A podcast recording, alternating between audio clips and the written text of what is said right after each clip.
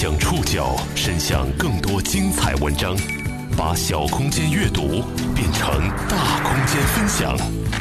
报刊选读，把小空间阅读变成大空间分享。欢迎各位收听今天的报刊选读，我是宋宇。今天为大家选读的文章摘自《每日人物》。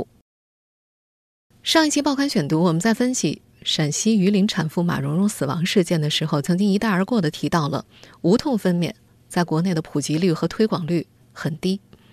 那么到底有多低呢？由丁香医生团队所提供的一份数据显示，全国只有不到百分之一的幸运产妇能够采用无痛分娩，但在欧美地区，这个数据高达百分之八九十。为什么在无痛分娩技术已经存在了一百多年之后，中国的产妇还要忍受生育之痛？今天的报刊选读，我们将一起来了解。他疼我，疼，他都站不住了，我都扶不住他了。陕西榆林产妇马蓉蓉因无法忍受长达十一个小时的生育疼痛，从楼上纵身跃下。这桩悲剧引发了国人对无痛分娩技术的大讨论。这项在欧美普及率已达百分之八九十的技术，已在这个世界上存在了一百多年，可中国却只有不到百分之一的产妇享受过。对于产妇来说，忍受生育的疼痛是天经地义吗？相比普及率及知晓率极高的剖宫产，无痛分娩为什么在中国推广艰难？报刊选读今天和您一起了解生之痛。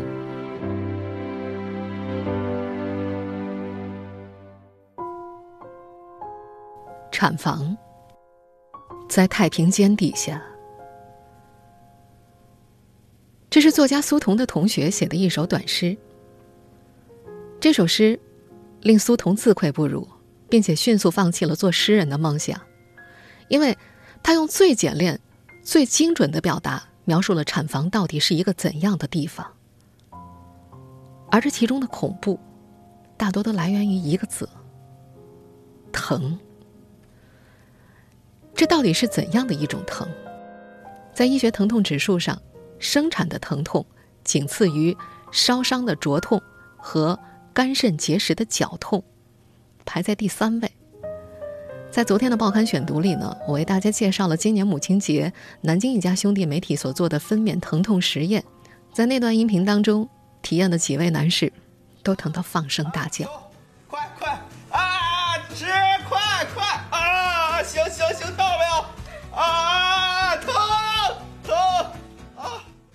实际上，这样的实验，世界各地不少医疗机构都曾经做过。啊！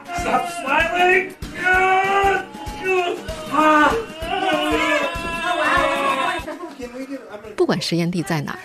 这些发生在世界各个角落的分娩实验都有一个共性，那就是所有参与实验的男性没有一个能够坚持到最后的，他们顶多就体验了几十秒就已经忍受不了了。啊，受不了！感觉有有东西拽我，拽我。就那种，像是那个高原反应那种样，憋的慌就是，就像那个大锤子打在肚子上一样，肚子上一样。这些体验视频大多配上了一些比较轻快的音乐，可能会让围观者听起来略微有些好笑，但是他们所反映的疼痛一点也不好笑。在现实当中，对于选择顺产的产妇来说，这样的疼痛往往超过四五个小时。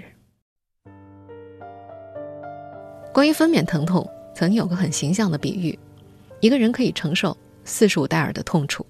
戴尔呢是一个国际通用的衡量痛楚的表达单位，但是当女人生孩子的时候，需要承受五十七戴尔的痛楚，这相当于碎了二十根骨头。其实，真正让产房变成地狱的原因，或许并不是真正的疼痛，而是对这种疼痛的忽略，甚至把这种疼痛视为女性必须要承受的天经地义。一九九二年。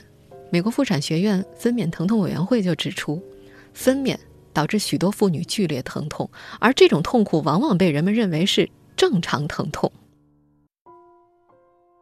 产妇小赵在产房里听到最多的一句话就是：“坚强点儿。”当时宫缩的疼痛让她对陪产的丈夫说：“你给我一棍子吧，敲死我算了。”他说：“说这句话的时候，自己真的想过死，一点留恋都没有。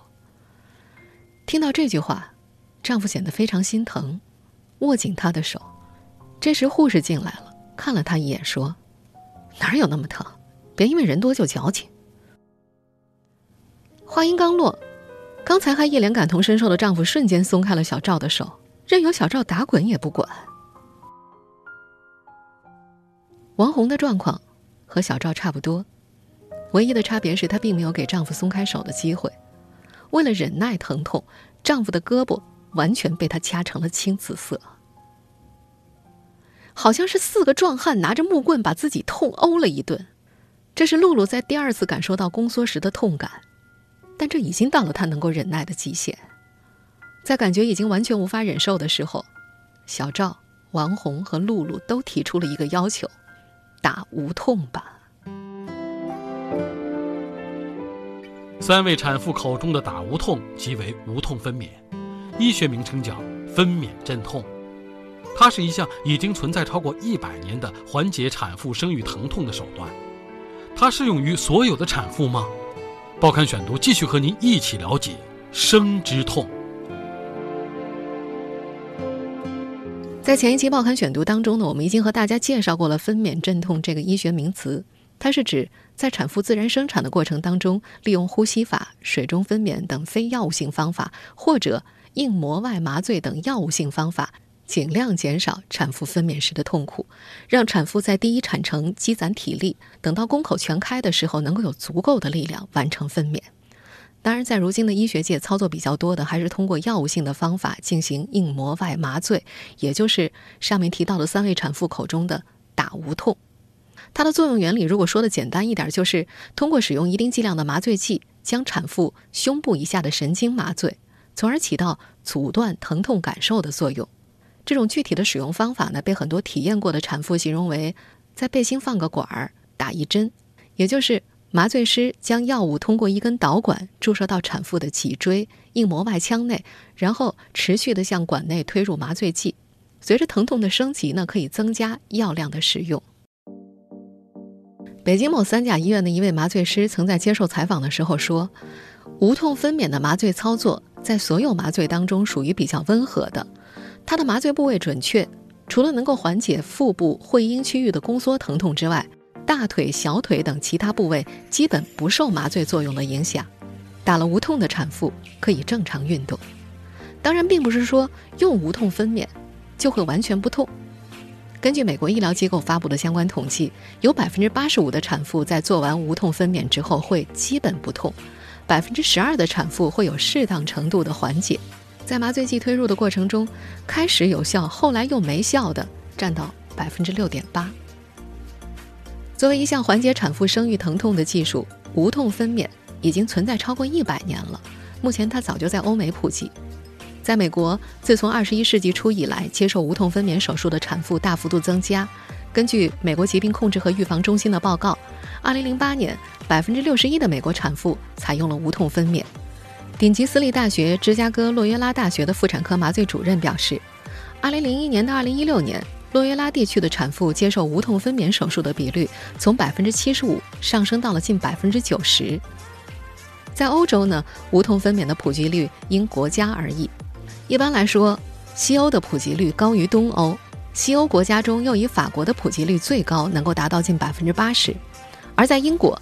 自从上世纪九十年代兴起一种名为“一流生育”的活动之后，无痛分娩已经开始迅速普及了。如今，英国百分之九十的医疗机构都能够二十四小时实施无痛分娩手术。说完了国外的情况之后，我们再回到国内。今天在节目中，三位要求打无痛的产妇都在怀孕的过程当中听说过无痛分娩这个概念，但是和她一同到达的还有另外一种观点，那就是这种方法对胎儿不好。他们担心麻药的注入会影响胎儿的健康。事实上，这是一种早就被证明为谣言的观点。根据北京某三甲医院的一位麻醉师介绍，无痛分娩所需要的麻醉剂量远远低于剖腹产的麻醉量，而这些麻醉剂能够到达胎盘的药量极少，而且很快就会被代谢掉，对于胎儿的健康以及母亲乳汁安全都没有影响。北京协和医院妇产科前副主任医师。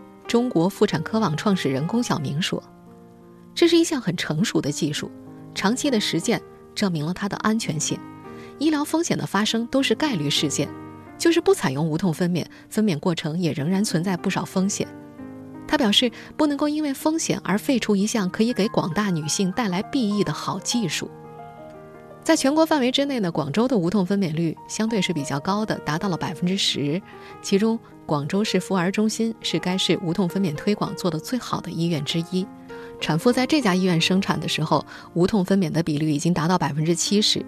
广州市妇儿中心麻醉科主任宋兴荣：“呃，我们会有一个相关的这个具体的一个浓度，我们是让它控制在不影响宫缩的情况下来做的。”那么，是不是所有的产妇都可以采用无痛分娩呢？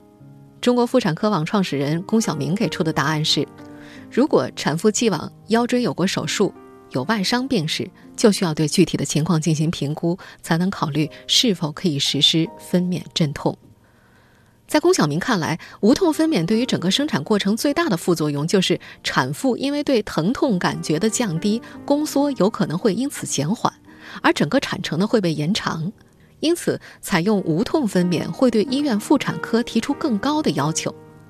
麻醉医生需要随时待命。除此以外，由于听不到因为疼痛而发出的鬼哭狼嚎，助产士呢则需要通过查寝来知晓产妇生产的进程。既然无痛分娩是一项成熟的技术，为什么在国内的普及率和推广率那么低呢？在提供无痛分娩技术的医院，产妇要求打无痛就能打上吗？报刊选读继续播出：生之痛。在现实生活里，今天节目里的两位主人公，小赵和王红打无痛的要求都被驳回了。被驳回的原因分别是麻醉师没空，以及条件挺好，自己能生。麻醉师的缺乏以及产科医生对无痛分娩的不积极。也是无痛分娩在我国迟迟无法得到普及的重要原因。北京大学第一医院在2001年开始开展无痛分娩临床应用，是国内最早进行无痛分娩的医院。但是不久之后，这家医院的医务人员就在中国医药报上发表文章，感叹无痛分娩在中国的普及之难。该院时任妇产科副主任陈倩说：“无痛分娩它可以减少产妇的痛苦啊，实质是一种。”人文关怀，这是医疗护理理念进步的体现。但是呢，医院要开展无痛分娩的服务，仅有技术是不够的，必须有良好的人员组合。因为这生孩子和做手术不一样啊，做手术它可以预约，可以预定时间，生孩子不能预约，不能等啊。无论是白天还是夜晚，这该生的时候就得生。因此，麻醉科必须二十四小时有人在妇产科里值班。但事实上，这在国内几乎是不可能实现的。北京大学第一医院的调查显示，百分之五十五的医院认为麻醉师的缺乏是他们无法开展无痛分娩的最大障碍。造成这种状况的原因有两个，其一是在我国的临床医疗体系之内长期存在着对麻醉师的忽视。北京大学第一医院麻醉科医师曲源介绍说，麻醉科在医院处于辅助地位，将一位其他科室的医生调入麻醉科，就算是对他的处分了。另外一个原因则来自于科室配置，在我国的绝大多数公立医院，产科没有麻醉医师的编制，而在很多西方国家呢，产科则必须要配置麻醉医师。而令医生对于无痛分娩不够积极的另外一项重要原因就是不划算。中国妇产科网的创始人龚晓明说：“我们就拿北京的无痛分娩为例啊，公立医院一个无痛分娩基本收费两百块，每超过两小时，每小时增加三十块。麻醉医师他需要持续的对产妇进行监护，而一个产程平均下来十个小时，谁也不愿意这样辛苦奉献吧。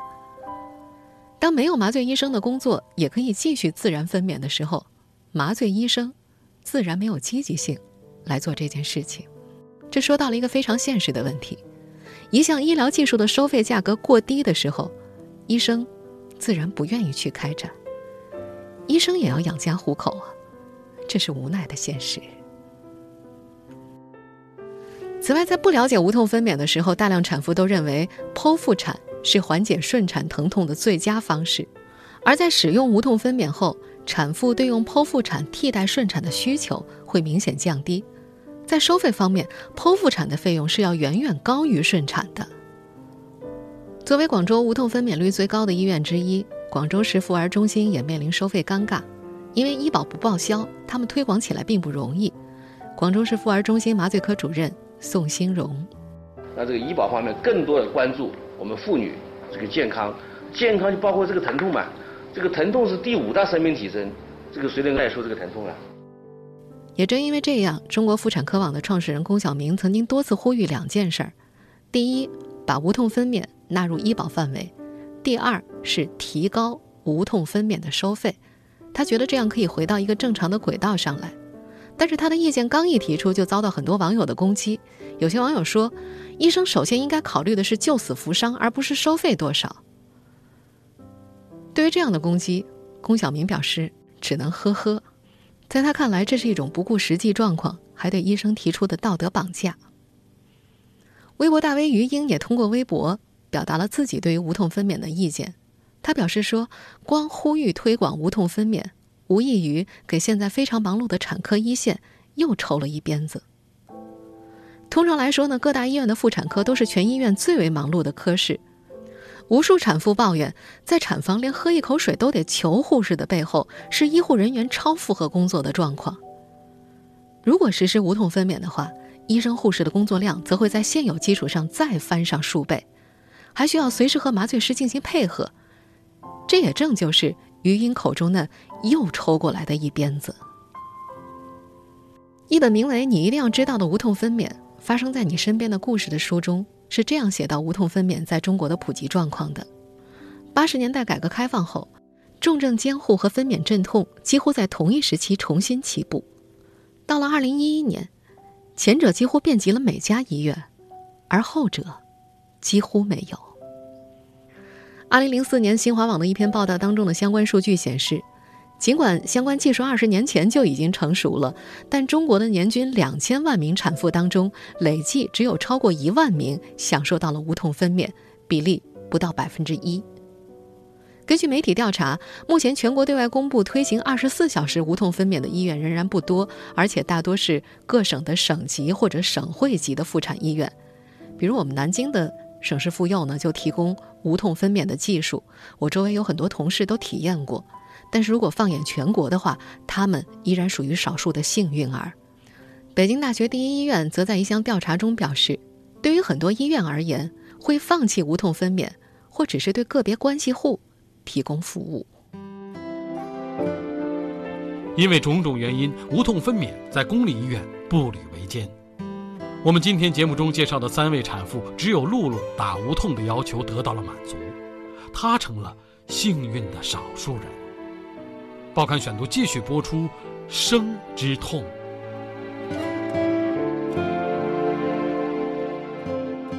露露在被发现开了两指之后，就进行了分娩镇痛。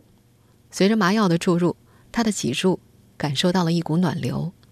她说：“很多人说打完无痛就像从地狱到天堂一样，我觉得虽然没这么夸张吧，但确实无痛分娩真是一项伟大的发明。打完无痛之后，我就再也没有任何痛感了。”下肢麻麻的，还是能自由活动。宫缩时就觉得肚子像是被束缚带勒紧一样，但是并不疼。在麻醉剂的作用之下，他小睡了一会儿，还看了几集电视剧。疼痛再次袭来的时候，麻醉剂量增加了一些，随后他便顺利的完成了生产。很显然，露露是非常幸运的，她并没有经历在太平间底下的产房。而这一切的背后的重要原因是他选择了在一家外资私立医院生产，全程的花费达到了五万块。美国妇产科学会院士刘光三说：“以他自己在美国四十年的从医经验，任何无法提供无痛分娩的产房，在美国甚至都不会允许开设，因为在美国人看来这是非常不人性化的事儿。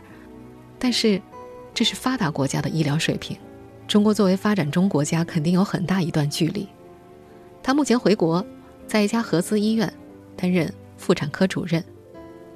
根据刘光三介绍，他所在的这家医院早在1998年就已经开展了无痛分娩，不过目前呢，如果在私立医院生产的话，无痛分娩的单项收费就达到了五千块，这仅仅只包括无痛分娩所需要的药费和人工费，还不包括其他的生产费用。而这也是目前无痛分娩在我国所处的特殊状况。私立医院广泛开展，而且基本可以做到无障碍实施，但是收费很贵。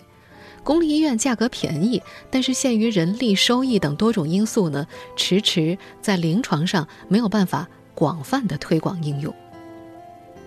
对于无痛分娩在公立医院的不履维艰，刘光三表示理解，但并不能够接受。他觉得，实际上不管是抱怨医疗资源紧缺也好，说医院不挣钱也罢，都不是不推行无痛分娩的理由。他说：“人类历史几千年，没有麻醉也一样生。”但是，每个人的心理承受度他不一样啊，医学要以个人来看啊。有的人你非要他吃这种苦，明明有这种无痛的技术却又不提供，那不存心折磨人吗？这有违医学初衷啊。不过好在，一切并不是完全令人绝望的，光明似乎在一点一点展现。根据北京妇产医院麻醉科主任许明军介绍。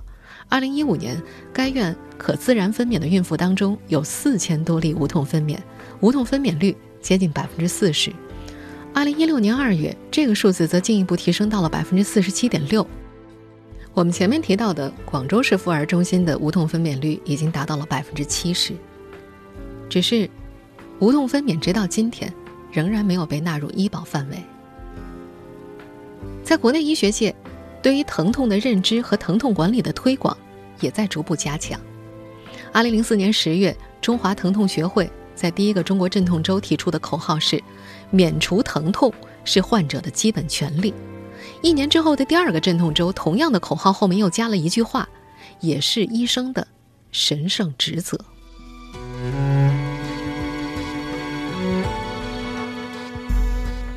但是。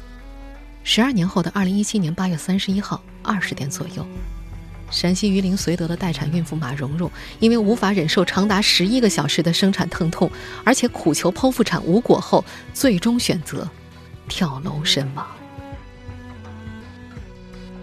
事发之后，在一篇关于无痛分娩的文章之后，有网友这样留言：“不是所有的苦难都有意义，也不是所有的苦难都值得歌颂。”地轮回更新，万物不息生生。节目最后我们要听到的这首歌，来自一部记录了八十个家庭生育故事的纪录电影《生门》。去年十二月三十号，在这部纪录片在院线上映的档口，报刊选读曾经介绍过这部纪录片和这部纪录片背后的故事。如果你还没有看过，推荐你。有机会去看一下。我是宋宇，感谢各位的收听。今天节目内容摘自《每日人物》。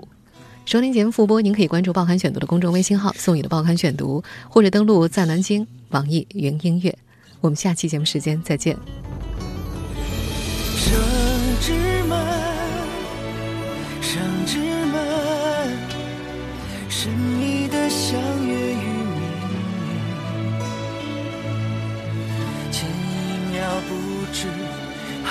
一秒，生与死，有时很远，有时很近。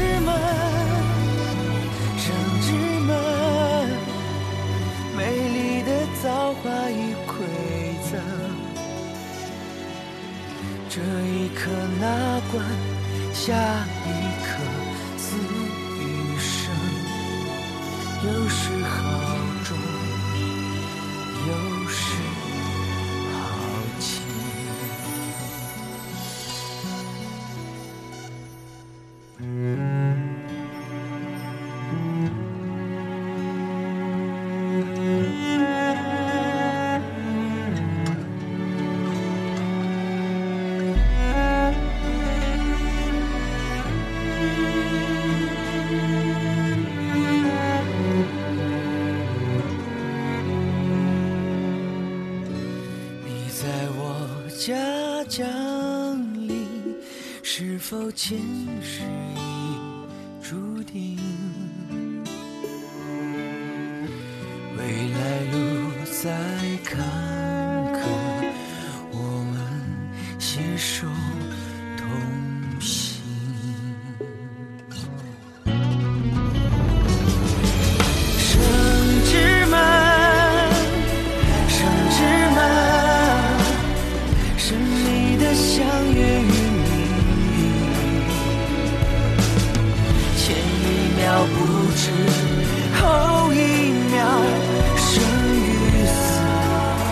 有时很远，有时很近。